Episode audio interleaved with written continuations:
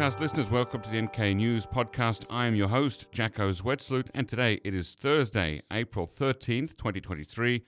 I'm joined in the NK News studio by Joanna Hosaniak of the Citizens Alliance for North Korean Human Rights to talk about where we stand 10 years after the Committee of Inquiry. But first, a request and a reminder to leave a review about this podcast or whatever platform you use and share this episode with everyone you think should hear it or who might be interested. And what's more, like and subscribe to the whole series. Second, check out nknews.org, where each day my journalist colleagues put out the best North Korea focused journalism, and a subscription for a year costs less than a dollar a day, which helps to fund their work and also this podcast. Thirdly, you can follow nknews.org on Twitter and me at JaccoZed. Now, to introduce my guest today more fully, Joanna Hosaniak is the Deputy Director General of Citizens Alliance for North Korean Human Rights. She's been a staff member there since 2004. Before that, she worked at the South Korean Embassy in Poland and the Helsinki Foundation for Human Rights. You can find the Citizens Alliance online at nkhr.or.kr and on Facebook by searching for Citizens Alliance for North Korean Human Rights and on Twitter at NK Human Rights. Welcome on the show, Joanna. Thank you for having me. Hello. Hello, it's great to have you on the show. Uh, your organization, the Citizens Alliance for North Korean Human Rights, is the world's oldest NGO devoted exclusively to North Korean human rights, founded way back in 1996 here in Seoul. Uh, tell us a little bit about the history of the organization and how it came to be and what it does and, and how that's changed over time. Yes, the history of the oldest organizations here in South Korea is very interesting because many of these organizations have been established by a generation of South Korean uh, pro democracy, pro human rights activists and uh, this was these were activists in the 60s in the 70s 80s they fought for democracy here mm. under the military rule and uh, this is the history of citizens alliance as well our chairman and founder was one of the persons who also established amnesty chapter in south korea under uh-huh. military rule here fought for prisoners of conscience supported families uh, supported you know broadcasts internationally during the trials of some of the prisoners and supported them in prisons. Uh, and then when uh, South Korea democratized, many of this pro-democracy movement activists realized that uh, there needs to be um, they need to establish organization uh, related to North Korea because the first North Korean refugees started coming mm-hmm. in on the wave of hunger in North Korea. And this is the history of the Citizens Alliance. Right, and you, you mentioned your uh, founder, so tell us a little bit about uh, Benjamin Hyun Yoon, the late founder of Citizens Alliance for North Korean Human Rights, uh, who passed away uh, 2019, I believe. Yeah, tell us about who he was and how he became the father of uh, North Korean human rights movements. He was a person who was actually born in Japan to Korean parents, ah. and in his youth, he was influenced by communist ideology. He did go to the north and uh, before the war before the, war mm-hmm. before the war. And during the war he realized completely how the communist system works. He he saw many things that he didn't agree with at the same time, he started to study theology. Mm-hmm. Later, he became a pastor. Uh-huh. But during uh, military rules here and during problems here, he became involved in pro-democracy movement here. Mm-hmm. At the same time, when in the 80s, when when he established a South Korean Amnesty chapter, he received one of the first reports of the Amnesty at that time headquarters of Amnesty in relation to what is happening in North Korea. And these first reports were written by some pro communist activists and, and military personnel who went to North Korea to support Kim, Kim Il sung, uh-huh. to work on translations and so on from Latin America, from France, and other countries. Right, there was the uh, the famous uh, Venezuelan poet Ali Lameda. Yes, yes, and and so when he uh, he read the story of Ali Lameda and others, and he uh, how they were put to prison, mm. and he decided that his later path will actually include uh, human rights in North Korea. But ah. it was very difficult to find support in the South Korean society to and among the pro democracy activists to actually in, include North Korean human rights. Right. That, that was in the 1980s, wasn't it? Yes. There were a lot of students in the student movement in the 1980s were very pro Juche, pro Kim Il sung. That's when the, the Jusapa uh, arose at that time. So, yeah, I can imagine it would have been difficult at that time to get support for North Korean human rights activism it wasn't even difficult it was overtly hostile ah, environment. yeah, yeah, uh, so so he had a, a, lot of trouble and and this is why he decided to establish separate organization. Right. Now you've been working there uh, at the uh, citizens alliance since 2004 that's almost 20 years. How did you come to work there? And also apart from you is everybody else in the organization korean? Everyone is korean. I am the only foreigner uh, and we sometimes do have foreigners, but they are interns, of course. And how I became involved. When I was born in Poland, Poland was still communist country. So when Poland democratized, we had to choose where we we would go to study. And most of my class went to study law and business because that was the needs after transition. Sure. I decided to do something more original and i was drawn into japanese and korean studies. Mm. and i ended up to study korean at the korean department in warsaw. But at the time when i entered korean department we were the first year that was taught by South Korean professors. Before, ah. all of my friends were, let's say, taught by North Korean professors, and right. some of our Polish professors also studied at the Kim Il sung University. Mm. But we never discussed the situation in North Korea. So we kind of discussed southern part of the peninsula and rarely anything related to North Korea. And this was where I started searching online in the first internet and I came across Citizens Alliance. Ah. And the first testimonies that they published, because it was mid 90s and late 90s. And I decided at that time that somehow I will get involved. It took a while, but for several years after, when working at the South Korean embassy, I was also taking uh, a weekend course for human rights activists from Helsinki Foundation for Human Rights. Mm. And when Citizens Alliance contacted them, I was chosen to be coordinator for uh, a conference that they were preparing in Europe at that time, Conference on North Korean Human Rights and Refugees. And they ended up inviting me to Seoul in 2004. Now, uh, more recently, it's been revealed that uh, some North Korean workers have been working at the shipyards in Poland, in Gdansk. Was that happening at that time when you were studying there? Did you already meet some North Koreans or see some North Koreans working in Poland? Yes, I, I haven't met uh, North Koreans because at that time, you, you know, these uh, workers that were working in shipyard, they were completely secluded mm. and nobody had really access to them except North Koreans. Of course, the Polish workers at the shipyard knew that they were working, but even them could not interact with this with these workers.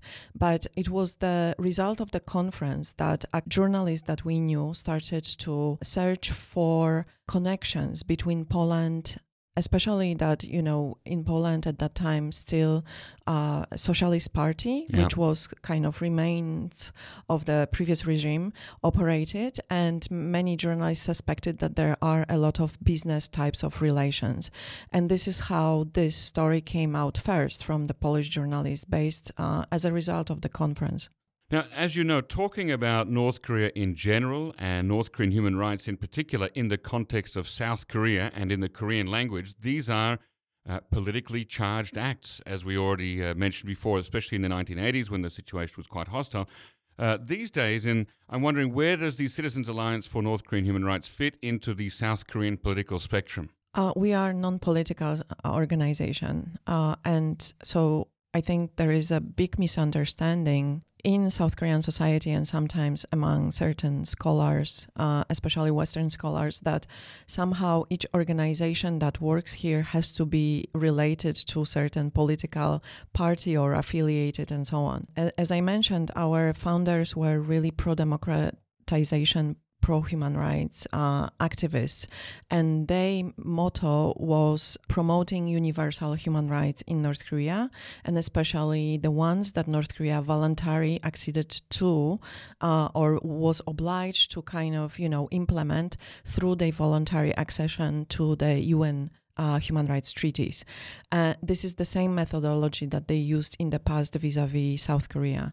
And so we, as Citizens Alliance, do not associate ourselves with any religion, any party. It is unfortunate that, uh, you know, South Korea is so politically divided mm. that North Korean human rights are usually only mentioned by the con- so called pro conservative mm-hmm. uh, and conservative party and pro-conservative kind of wings uh, or in the society and that progressives uh, in the in, everywhere in the world when we say that someone is progressive is actually someone who includes human rights right. and is tolerant, right? Mm-hmm. Do, does not discriminate.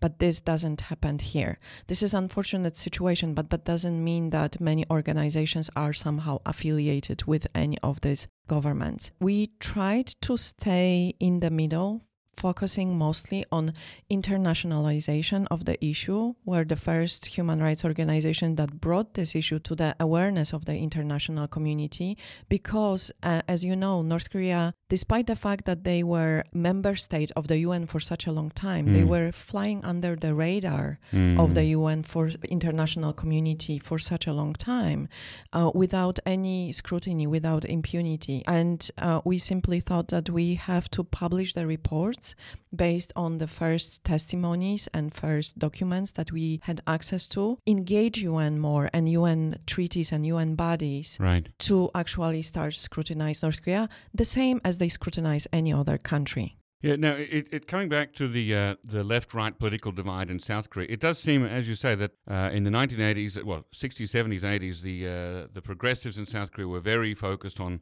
human rights and political liberalization here in South Korea. And then after that happened, not everybody, but it does seem that the mainstream of the progressives in South Korea sort of turned away from uh, applying the same principles, the same standards to human rights in North Korea. And I wondered, are you aware of was there a debate or or a or a, a conflict within the left in South Korea that some said, well, we should really remain in favor of North Korean human rights, and the other said, well, you know, it's a special case, we have to leave them alone. As you mentioned, Jacob, before, some of the people that were in this progressive or pro democracy movement were heavily influenced by North Korea itself and by North Korean ideology. And so the conflict was severe because this was ideological conflict.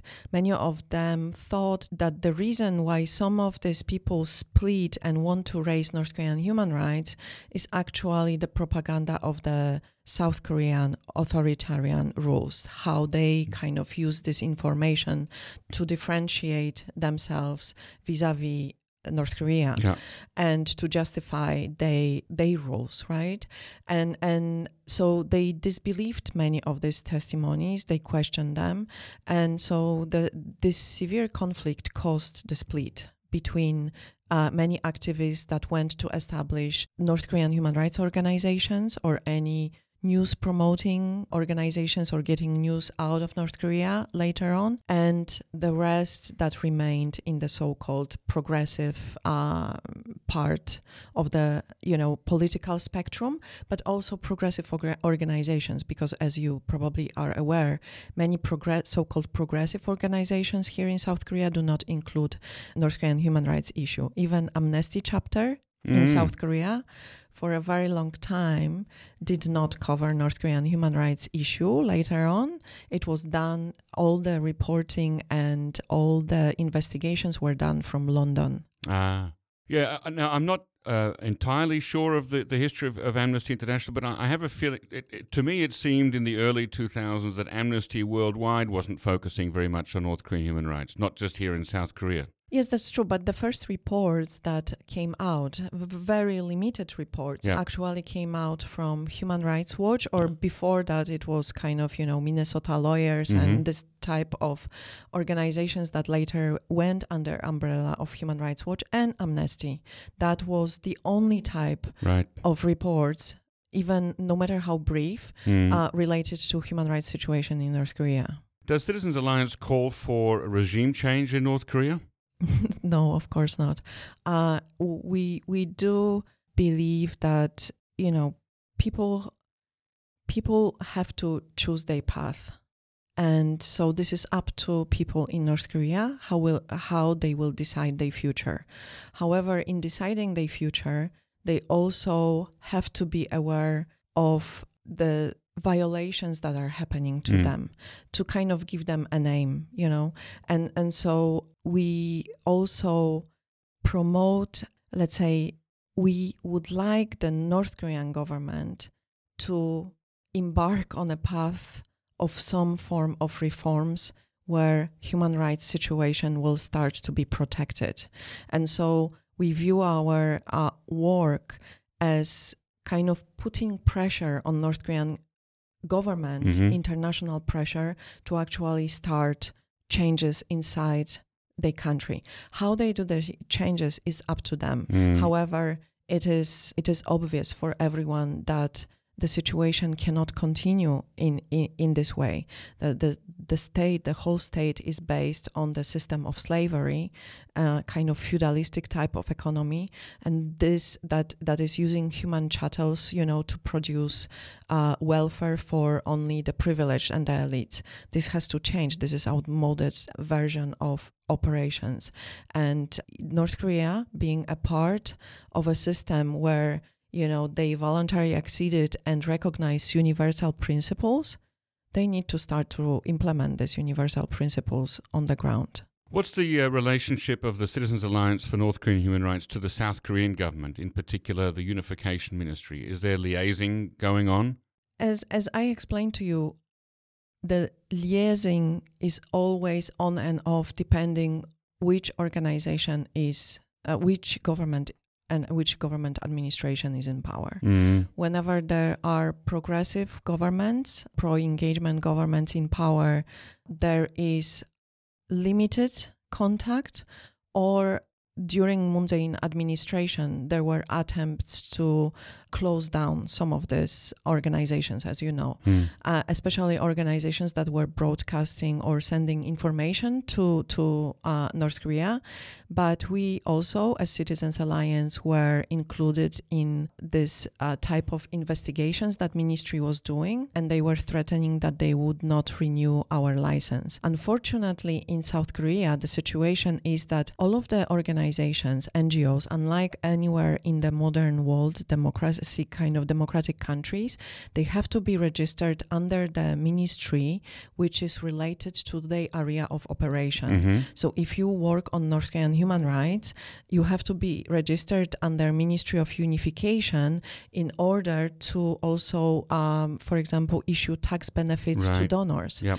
to private donors and uh, and this was you know the threat uh, they asked us to reveal the whole base of the individual donors Mm. of our beneficiaries and so on. And we declined and we also submitted the uh, uh, general allegations against south korean government moon jae-in government to un to to several UN bodies, and the UN took action and was discussing this with the South Korean administration at that time and recommended changing of this law. The the fact that the organizations have to be registered provides opportunity for many organ or administrations to actually manipulate these organizations or somehow threaten them Mhm. and they should be independent as they are independent a- a- anywhere else in western europe in in united states and so on so in terms of for example monetary support we declined all the mini- financial report from any of the ministries and have been receiving the support from individual donors and from abroad from foreign grants Have relations with the government improved since uh, President Yoon took office last year? Well, President President Yoon uh, does speak about North Korean human rights, and and so we do have more contacts. However, the context doesn't mean, of course, that we are somehow related to the government. We Mhm. always try to criticize the government, and we our vision is that if the government that is including human rights is in power and there is a way to improve certain let's say policies to in terms of awareness of north korean human rights situation or how Nor- south korea is resettling uh, North Koreans here because there are many problems in the system uh, itself, then we view it as an opportunity to kind of criticize or or work with the government Mm. to change that system. But we view ourselves as an NGO, and NGO is a watchdog, meaning that no matter which organization, which no matter which administration is in power, we are supposed to criticize the government Yeah. if there are issues that come up and are, uh, you know, not included by the administration. Now, from its early days, the Citizens Alliance held annual conferences uh, internationally in a range of cities around the world. And the last of these, I think, was held in March 2013, 10 years ago. Is that right? Yes, that's that's true. It was in Berlin, and it was the last org- uh, the last conference that we did because at that time already the UN Commission of Inquiry that we lobbied for, advo- advocated for, was established, and we realized that our mission wa- has ended in a way. Uh, 10 years later, is it time for another? Another conference. Another international conference? Yes. Uh, I mean, the mission is still, the work is still going on. You know, I think that after, I mean, after Commission of Inquiry, there is such an awareness Mm. about the situation inside North Korea and uh, of North Korean refugees that I don't think that these conferences add much. Uh, they probably only keep the flame Mm. mm, and awareness uh, among international um, community, but in a way they cannot up, add anything new. Like in the past, when you know the media were not talking about the issue, where many uh, governments did not realize how severe situation is. This is complete change uh, in in the international kind of understanding of Yeah. the North Korean human rights issue. So I think it, it's not um, uh, whether we do conference or not. It, it it would have different purpose. I would say at this point. I think at this point. More than the conferences, we have to focus on how to advance the COI recommendations 10 years after because none of Mm. them were in advanced. Yes, and we'll definitely talk about the COI a bit more uh, later on. First of all, a couple of critical uh, views here. Uh, before COVID, uh, it used to be that many North Koreans went across the border into China, doing some trading, looking for food, etc. Of those, of the large number of North Koreans who went to China, most of them never uh, came to South Korea, as far as we know, and, and most people in North Korea never tried to leave it. And this leaves some critics to suggest that maybe it means North Koreans are happy in North Korea, or at least happy enough that they don't try to leave. And if they do leave, they don't try to come to South Korea. And I wonder what you think of that reading, and are there alternative possible readings? It is very difficult for us to know what is what the situation in North Korea is like right now. And there are very conflicting reports coming out depending whom you talk to. And so people who were reliant on market economy, especially Changmadang system, because it has faltered to a certain extent, uh, I think they uh, do have certain trouble with accessing not only with trade but also a lot of private citizens have problem with accessing some of the necessities however you know that situation also depends on uh, whom you talk to and in which region because there were still regions where uh, this type of private economy Mhm. operated and i talked to some of my students who actually uh, showed me the, the recording with uh, the for example family members inside north korea during during covid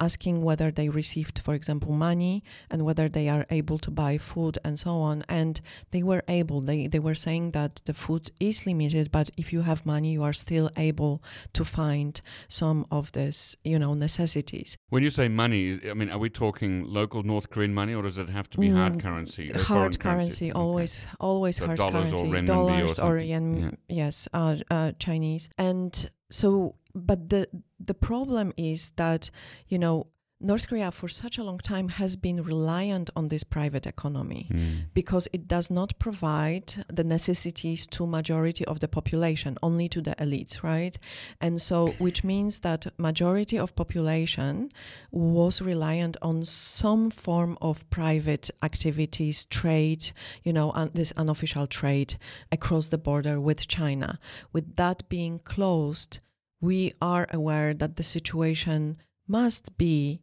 deteriorating unless the regime has enormous resources and was receiving enormous rep, uh, resources from elsewhere during that time, let's say South Korea and China and Russia, in order to still support the society. However, I think the full picture that we will have uh, will be only after opening the borders. And I think this borders opening will have to happen because I don't think you can keep population like you know sardines in the mm-hmm. can for a very long time especially where when your economy is so dysfunctional and especially when north korean economy really relies on the extortion from the society they have to contribute a lot of goods which are being turned to export all types of mushrooms aronia you know uh, um, minerals and so on all this production is going for so-called foreign fa- currency re- earning mm-hmm. uh, which uh, is then, let's say, the elites benefit from that and the military benefits from that.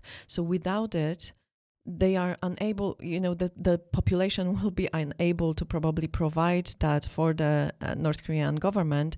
And that also means that the border will have to be open at some point. But in relation to your question, why many of them did not escape, because China was implementing this zero COVID policy, uh, most of the network helping North Koreans in China has broken down. And so uh, many organizations were unable to help North Koreans. So we we knew that some North Koreans stayed in China. It was impossible to move to South Korea. So what we have heard is that majority of North Koreans that came during COVID were actually the foreign workers, for example, the ones from Russia. Mm. Now, I've met people in South Korea who are on the uh, the progressive left who argue that uh, North Korean defectors' accounts of hardships and abuse in North Korea cannot be believed because there's too much incentive to to lie or to exaggerate their claims. And how do you respond to that? Well, I, I would say that uh, so. Then why do we believe testimonies of uh, South Korean progressive groups and what has happened here during military rule? I mean, this is mostly based on testimonies of people and their families, right? Mm-hmm. It's the same kind of story. Why do we believe people in Syria, in Bangladesh, in Congo, in Myanmar? You know, not everything can be recorded. Majority of, if you look at the at the kind of justice system that was established, let's say post Rwanda, post Yugoslavia, the courts themselves, the ad hoc tribunals, the bloodline of the tribunals were testimonies of people, not any kind of exhumations, mm-hmm. not any type of even photographic evidence, because there was almost none. Almost none. Uh, this is always based on testimonies of people, and the, this is where you have to cross check the information. And so many organizations receiving these testimonies, they are aware that first and foremost, people's memory falter.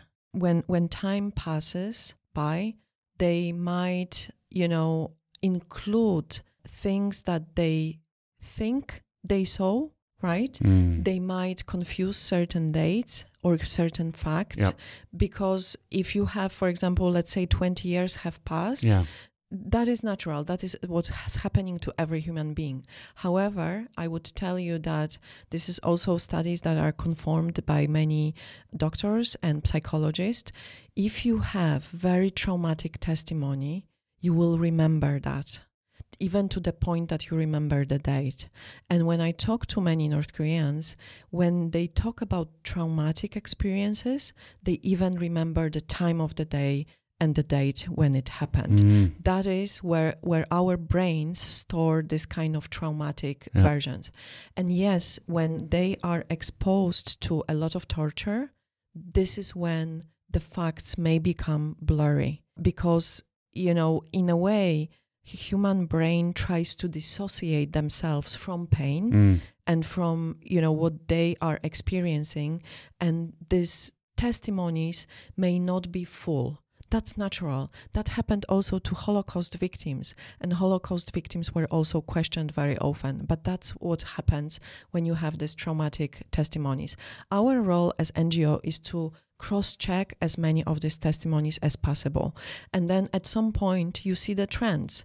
You see that person in town A, in village B, in a region, uh, you know, North Hamgyong and South Hamgyong, they are telling you similar stories. Mm. This is where you are looking for patterns, and patterns are patterns. Are, you know, are it, it's what we use in crimes against humanity in our approach looking for patterns of crimes and then establishing what was the intent what was the you know knowledge of these people who were committing this type of patterns of crimes. And whenever there are problematic testimonies we put them aside. For example i will tell you one example.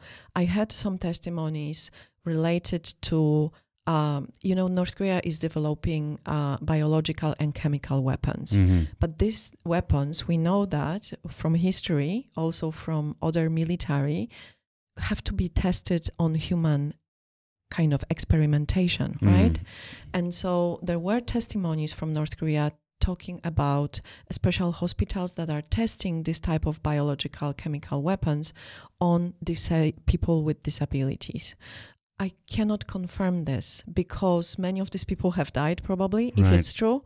And also, people who are involved in this type of experiments, if it's true, they are also did, did not uh, come out or might not might never come out. Mm. So we put this type of testimonies aside so and and record them so that if in the future something comes up then maybe we will be able to cross check them. In 2018, Cambridge University Press published a book called uh, North Korean Human Rights Activists and Networks, in which you wrote a chapter entitled NGOs as Discursive Catalysts at the United Nations and Beyond An Activist Perspective. Uh, and in that chapter, you write that the uh, DPRK had acceded to some of the human rights treaties, the UN uh, human rights treaties, even before uh, it became a full member of the UN namely the uh, International Covenant on Civil and Political Rights and the International Covenant on Economic, Social, and Cultural Rights in 1981. Uh, what does this mean? Does it mean that North Korea recognizes that its citizens have civil and political rights as well as economic, social, and cultural rights? I'm interested, how does the North Korean government itself interpret this? And, and why did it join? Or why did it accede to those covenants? At the time when North Korea was joining these treaties, and mind you, they joined uh, earlier than South Korea, even, mm. right? That's interesting. Uh, th- they uh, were looking for ways to justify their regime. And so they wanted to be recognized at, uh, at the UN level as the only kind of Korean government.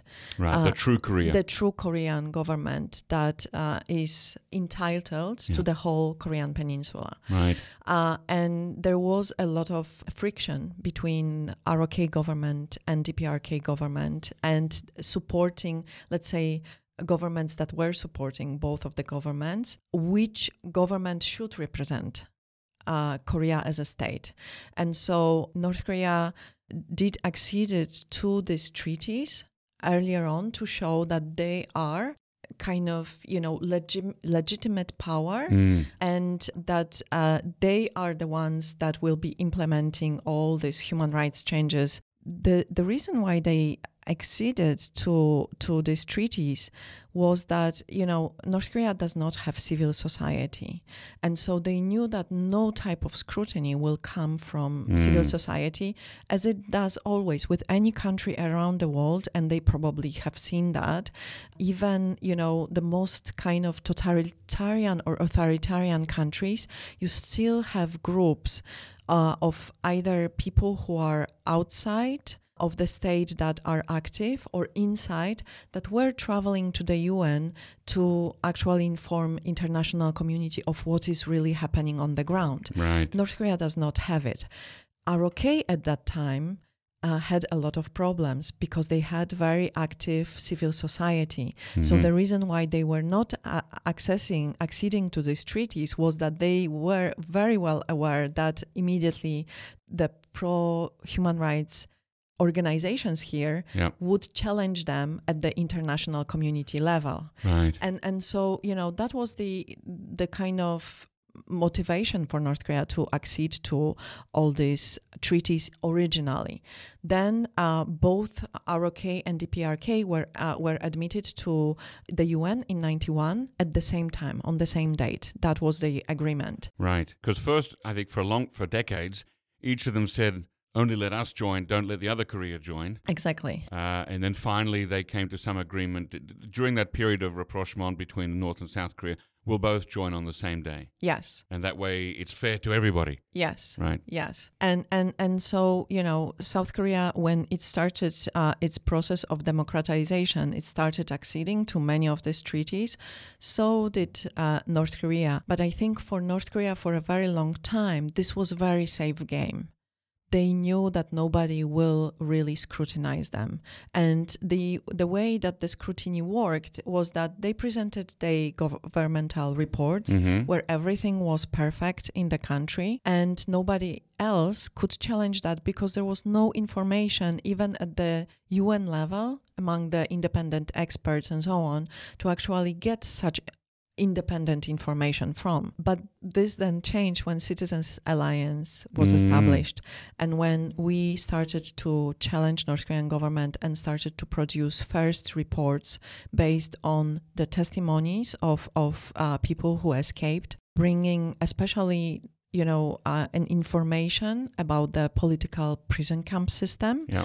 that uh, started changing, and then they've realized that they have a problem Mm. that uh, and and so the first thing that they did after one of the first report that citizens alliance did with one of the international organization this was challenging them actually on civil and political rights and Ah. socio-economic rights they said oh we are withdrawing from this Mm. covenant Mm. uh, and the UN system said, no, no, there is no way. Once you entered and once you are member state of the UN, this is kind of tacit approval that Yeah. you approve and you agree with the universal values right. as a member state. And so uh, if you acceded to these treaties, there is no way out. So what they did is that they stopped uh, submitting reports on the, especially you know, civil and political rights are problematic for them because there Mhm. are no civil and political rights. Uh, in terms of social economic rights, also, so the only kind of scrutiny that uh, that they did later on was on CEDAW Convention, the convention that is looking into discrimination against women, and uh, Committee on the Rights of the Child, the Covenant on the Rights of the Child, Mm-hmm. and um, and especially post COI. Uh, you know, for a very long time, they also stalled these reviews. They stopped um, collaborating with with the UN system, and they stopped also issuing reports on women's and child's situation. But post COI, the only reports that they submitted was immediately they submitted a report on women and on children Mm. and they went through another review in 2017 2018 What is the uh, universal periodic review process, and why does North Korea prefer this to submitting reports to the various UN committees on human rights? Universal periodic review is a type of uh, a- new type of scrutiny that uh, Human Rights Council. Before we had Human Rights Commission, when the Human Rights Council was established, many states which do have a lot of problems on the ground uh, said that you know this type of picking of certain uh, governments and certain countries Mhm. and naming and shaming is not appropriate for the UN as a whole. So let's establish the universal periodic review when all of the peers, meaning all of the member states of the of the council at that time, and the council rotates, 47 members. Uh, will be able to kind of question the state on the situation on the ground Mm. the reviews are very uh, basic, I would say, uh, because they are so short and they So all they can't go into a lot of depth. they cannot go into Yeah. a lot of depth, and because these are diplomats that question. Mm. That provide these questions, they also, you know, cannot scrutinize really uh, the situation on the ground. The type of question that experts, independent experts who have knowledge uh, o- on certain issues may ask during the review of the committees, it's uncomparable to what is happening at the Universal Periodic Review. Mm. And this is why uh, North Korea prefers that because it's very basic kind of review. Even but having said that, they still had a problem with Universal Periodic Review because in 2009, during the first review, they actually rejected all of their recommendations, and and so you know one of reason why uh, United Nations Commission of Inquiry was established was this pattern of North Korea non cooperative Mm. attitude with the UN system. This was the only country, I don't know if many listeners uh, realize, the only country that does not collaborate with the UN. Even Myanmar and other countries do Mm. invited, uh, you know, independent experts, field finding, fact finding missions to their country. This is the only country that does not collaborate, even with special rapporteurs, not on their country, on on situation like on food and so on. It, it's been only post commission of inquiry that they invited, for example, special rapporteur on uh, persons with disabilities and, Yeah. as, and so on. But in in general, they remain non-cooperative.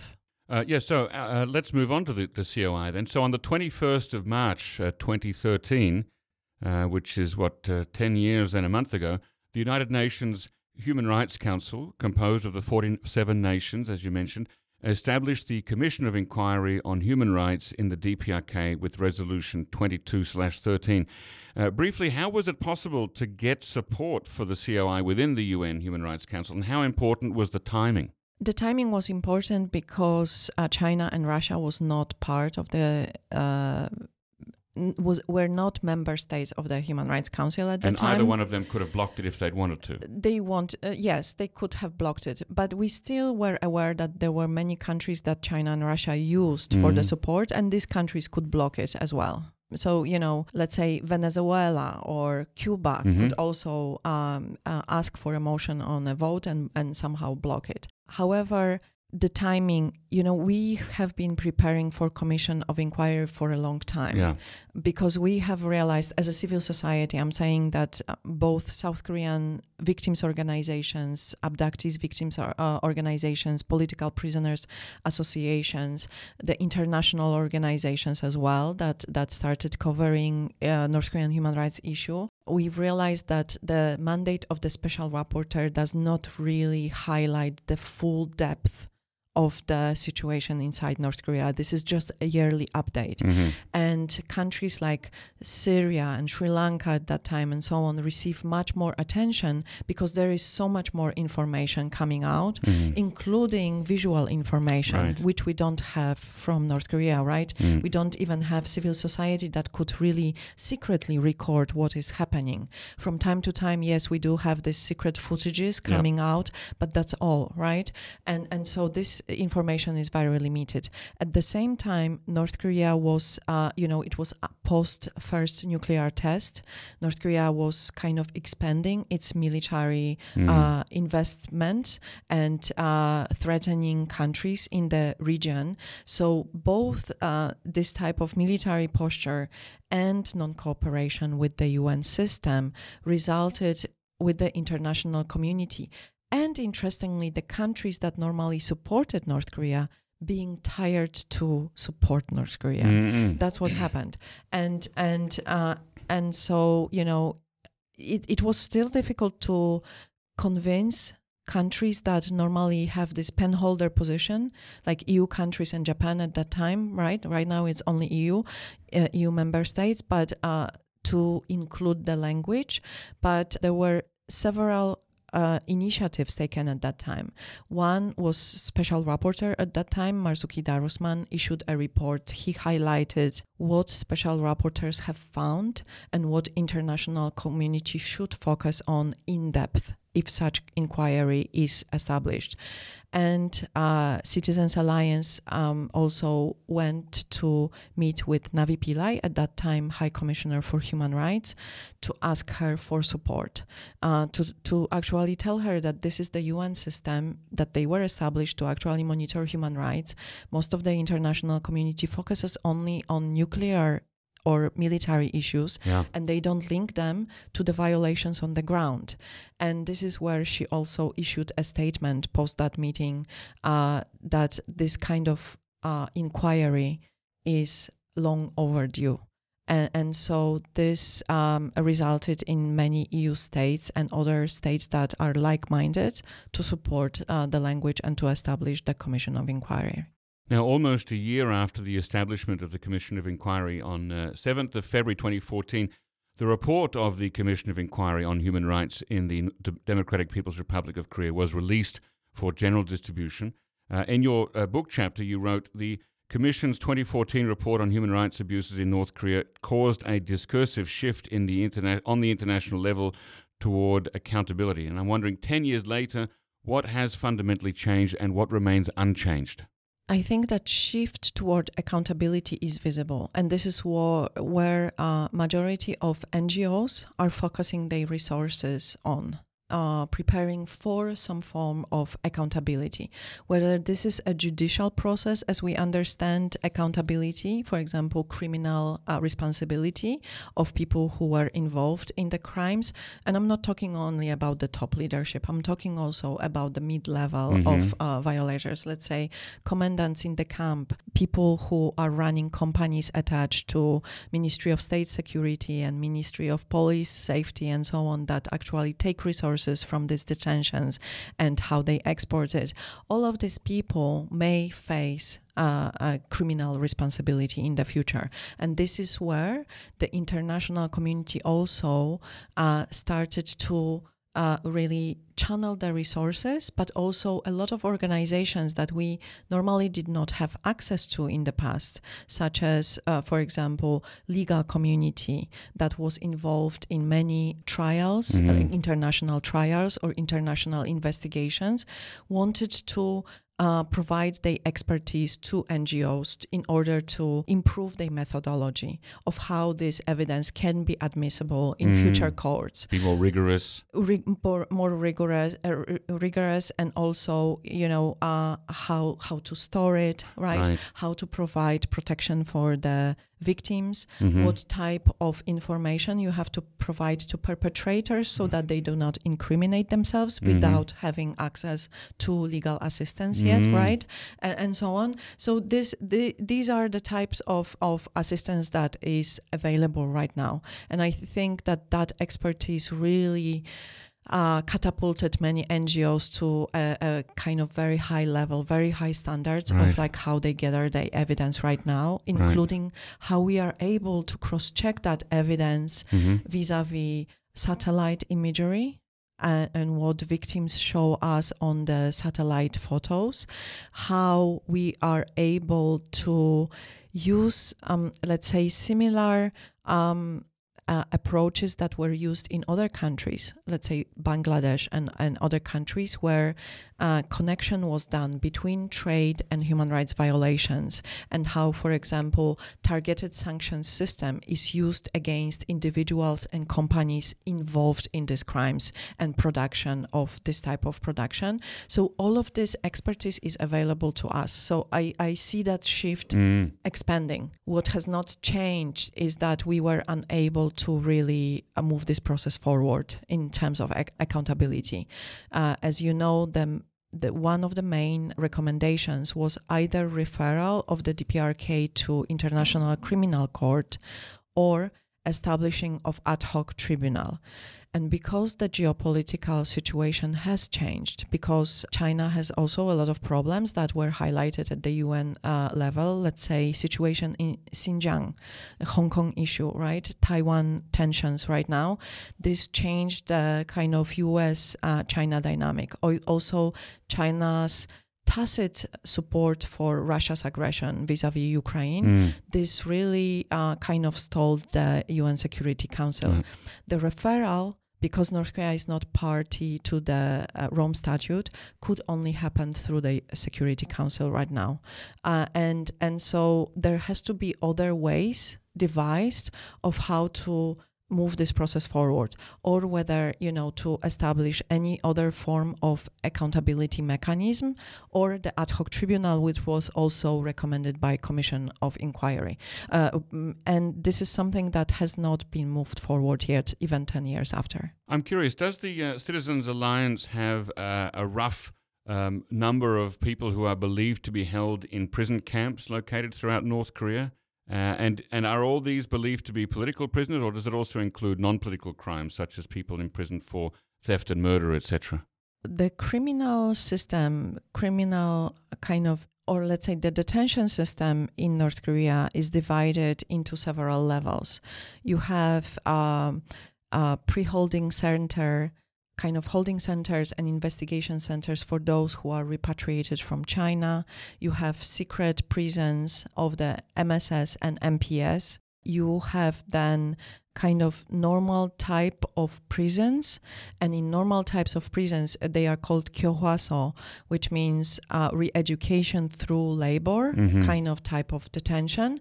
Is where you have both uh, persons who might have mm, escaped north korea and in that sense committed some form of political crime right? Because uh, escape from north korea without uh, uh, permission is is forbidden. Uh, they might be repatriated to and and then punished in these prisons. You also have in these prisons a kind of criminals, let's say someone who murdered someone, Mm. who who raped someone, and so on.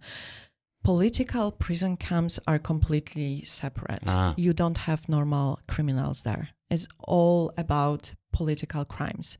Uh, and however you define these political crimes, it can be anything, Mhm. of course. And we know that some of these camps did have included three generations of the family, right? And that some of these camps had re education zones when member families, not the main criminals, but member families could be released after some time. Now, post commission of inquiry, there have been a lot of changes in political prison camp system, and a Mm. lot of these camps have been closed or removed uh, and relocated to other areas. This is probably what you know the scrutiny has caused that they started to relocating some of this because the evidence was already available, including on satellite photos. Right, that's something you can see through the photos. Yeah. Yes, uh, but uh, you also have to understand that political prison camps and all of the detentions, other detentions like short-term detentions, kyohwasos that I mentioned, are the foundations also of the economic system for North Korea. They are based around the areas that can produce either minerals for export or some other forms of production that will be exported by uh, the companies Mm. of MSS and MPS or other companies that trade with them. Everything is interrelated in North Korea. And so, So uh, you're saying that the prisoners are a source of free labor. yes, as it was in Soviet Union, for example, as it is in with Uyghurs in, in China, this is the same type of operations that uh, exist. And so, um, you know, the camps are also relocated where uh, two areas where there is uh, new minerals are have been found. Mm. or uh, for example resources of coal has been depleted anthracite in some of it and they are looking for new resources of, of coal for export. This is where camps are also relocated to. And and so we have to understand that this is not only the result of international scrutiny it's also how north korea is producing how the economy is functioning and and, and so this is, these are the changes to the system to answer your questions we don't know we Mhm. know that the, because they were relocated uh, um, we haven't been able Yeah. to secure some of the new testimonies from people who have been relocated to to other areas and so there are there is information that some of the camps have reduced in size however i have to i have to say one thing we have been observing camp 18 which is a camp uh, in pukchang not far away from pyongyang Mhm. uh, and this is a camp that normally produces a lot of anthracite coal Mhm. that is going through the train is connected to Nampo Right. and and can be exported. This camp was reported to reduce in size. However, when we were conducting our investigation uh, with the prisoners in this camp on how much is being produced, that is not being included even by UN Sanctions Committee, this type of numbers that the camps are producing. We've realized that the camp was expanding its boundaries. And this coincided with the Moon Jae-in's administration meetings with uh, Kim Jong-un Mm. and also President, former President Trump's meetings with Kim Jong Un. It was there were also reports at that time that North Korean traders were uh, acting in China to try to sell this coal. They were preparing. You know, one of the main uh, condition in Hanoi was to lift sanctions on coal in their totality Ah. that was what failed but they were already preparing to actually uh, sell even Mhm. more. And w- this is where we saw that the camps were actually expanding. Hmm. And our experts, we, we discussed experts who are experts on mineral and coal production, and they said that they are not conducting, let's say, they are not um, expanding the piles of coal in width, but in height Mhm. they were able to cross check that on satellite photos and that the, they are increasing actually in production Right. uh, so that is you know this is one warning where we kind of do not look at we normally look at the humanitarian situation just of the normal population we don't understand how this type of reapproachment policies and opening the trade may harm people on the ground how slavery system can be expanded Mhm. because they are looking the, at this at the as an opportunity to earn more money simply with the with the lift of the sanctions.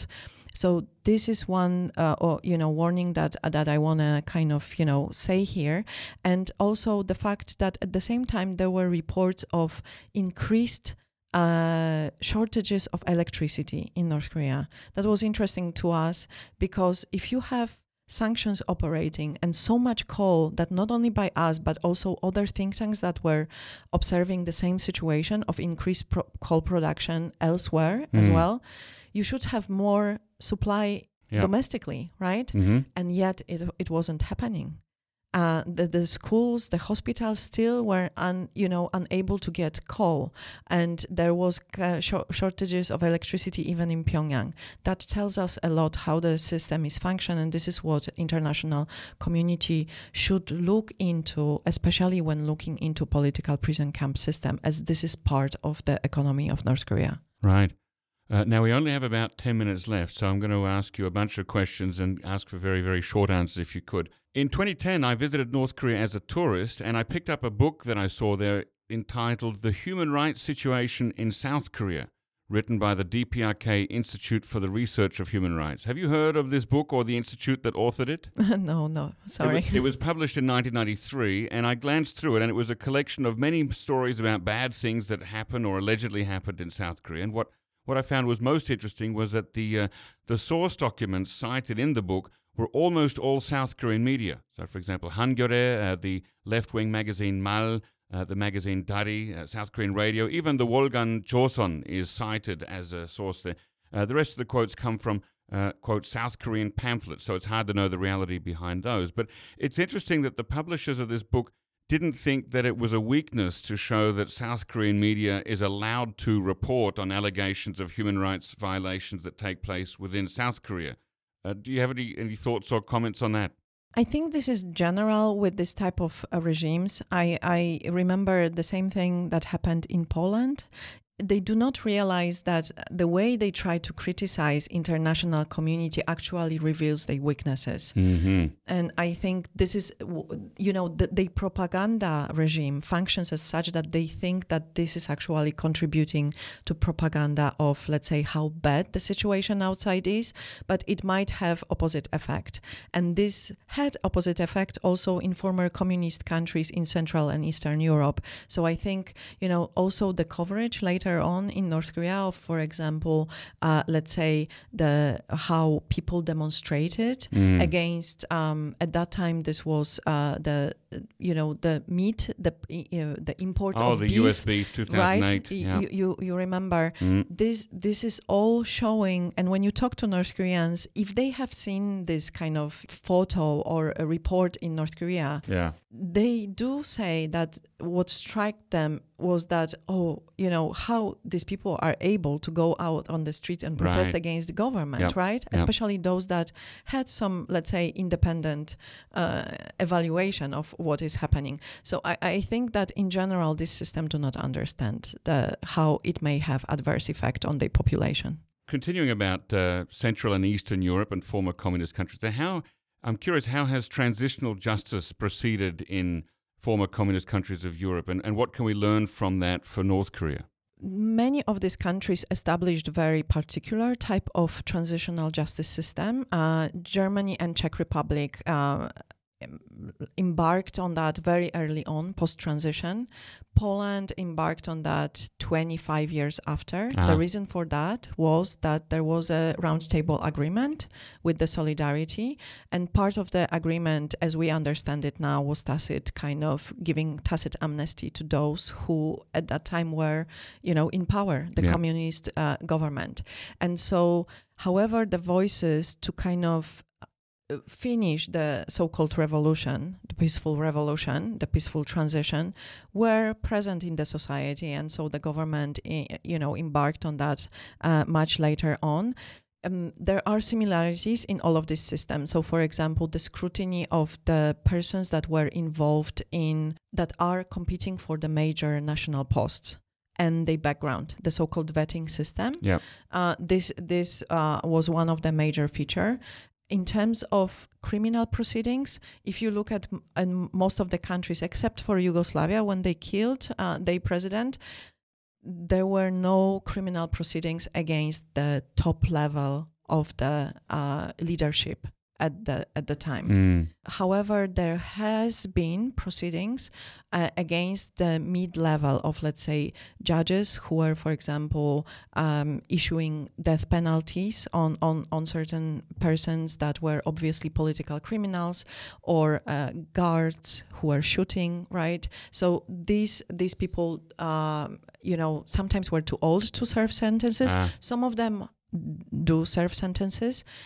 One thing that in this transitional justice is common across these countries is the memorialization, Mm. kind of giving a, a, a clear message of what it was wrong and what is right. Because if you build the society based on democratic values, the society has to understand that certain behavior is a crime Yep. according to international standards. It's unacceptable. And this is how the society learns also. And this is what enters, you know, the education, the publication. This is very present in schools, you know, and in other t- forms of memorialization, the kind of giving back, let's say, names to the nameless victims, exhumations that are going, for example, in Poland and so on. This is all kind of the process is continuing. Right now, we are uh, we do have a program for South and North Korean students, and we've been carrying that program for the last couple of years. Uh, I think five years. Uh, that uh, the students visit actually Poland, Germany, Mm. uh, The Hague, and they learn about these processes. And uh, it seems to me that the, the longer North Korea continues in this way, the more difficult any process of transitional justice might be, since so many people at so many levels are in some way complicit with the system. and and so it's impossible to really put to justice everyone Mm. this is not how it works Uh, if you look across the examples around the world the these are usually symbolic trials Mm-hmm. and uh, and people who were involved in egregious crimes stand usually as a symbol you know uh, to give justice to victims that process is very long also and many victims will pass away Yeah. especially the victims of abductions, for Mm. example, from Japan, from South Korea, especially those civilians that were 100,000, you know, taken during the war, Mm. um, Korean prisoners, Yep. right? This probably, you know, this will only be their families that will be fighting for some form of recognition of what has happened to them and memorialization of what has happened in the history between two Koreas. Now, Joanna, you've been working with Citizens Alliance for almost 20 years now. How do you keep doing it? Do you have hope that significant visible progress will be made in your lifetime? without hope you are unable to continue this type of work this this this type of work is too difficult also mentally and psychologically you know talking to all of these victims Yeah. to kind of carry on for such a long time uh, without having a hope that something will change one day. How it will ja- change again, it's not up to me. It's a decision of North Koreans and especially of North Korean government to really start improving the situation on the ground. But I do hope that my activities and activities of others, empowering the victims to also speak for themselves. Uh, not that me, you know, from Poland will be speaking for them, but actually North Koreans can speak for themselves of what has happened, and the greater, let's say, recognition in South Korean uh, society of what has happened in North Korea. If that changes, I will be satisfied as an old person later on. Does the pressure from the outside on, on areas of human rights inside North Korea, does it actually have an effect within North Korea? Um, there are certain anecdotes that it does. And we did interview some uh, victims who said that uh, they were suddenly, you know, being uh, deported several times. They recognized that, for example, some police officers or secret police officers were saying to were asking them to sign that the human rights were not violated. Ah, so um, that was interesting to us, but this is anecdotal evidence. I Yep. think. I think there are certain things that North Korea does uh, on the ground quietly. Uh, and that might lead to improvement. At the same time, in recent years, as you know, they actually the pro-engagement policies resulted in the greater control over society Mm. all of the laws that have been implemented in North Korea are actually serving to punish people who have access to foreign information, for example, even much more strongly, right? And so I think that this is something that we also have to be careful. Okay, well, that's where we uh, have to finish it for today. Thank you very much, Joanna Hosaniak of the Citizens Alliance for North Korean Human Rights, for talking to me on the show today. Thank you very much for having me. Uh, listeners, you can find the Citizens Alliance online at nkhr.or.kr and on Facebook by searching for Citizens Alliance for North Korean Human Rights and on Twitter at NK Human Rights. Ladies and gentlemen, if you already have an NK News account and if you're a think tank, business, or academic institution, take a look at NK Pro. Our NK Pro platform offers unparalleled services specifically catering to the needs of professionals who monitor developments on the Korean Peninsula. Inquire about access by sending an email to membership at nknews.org today. Our thanks, as always, go to Brian Betts and Arius Derr for facilitating this podcast, and to our post recording producer genius, Gabby Magnuson, who I believe is a student of yours. Uh, who cuts out all the extraneous noises, awkward silences, bodily functions, etc. Thank you very much, and listen again next time.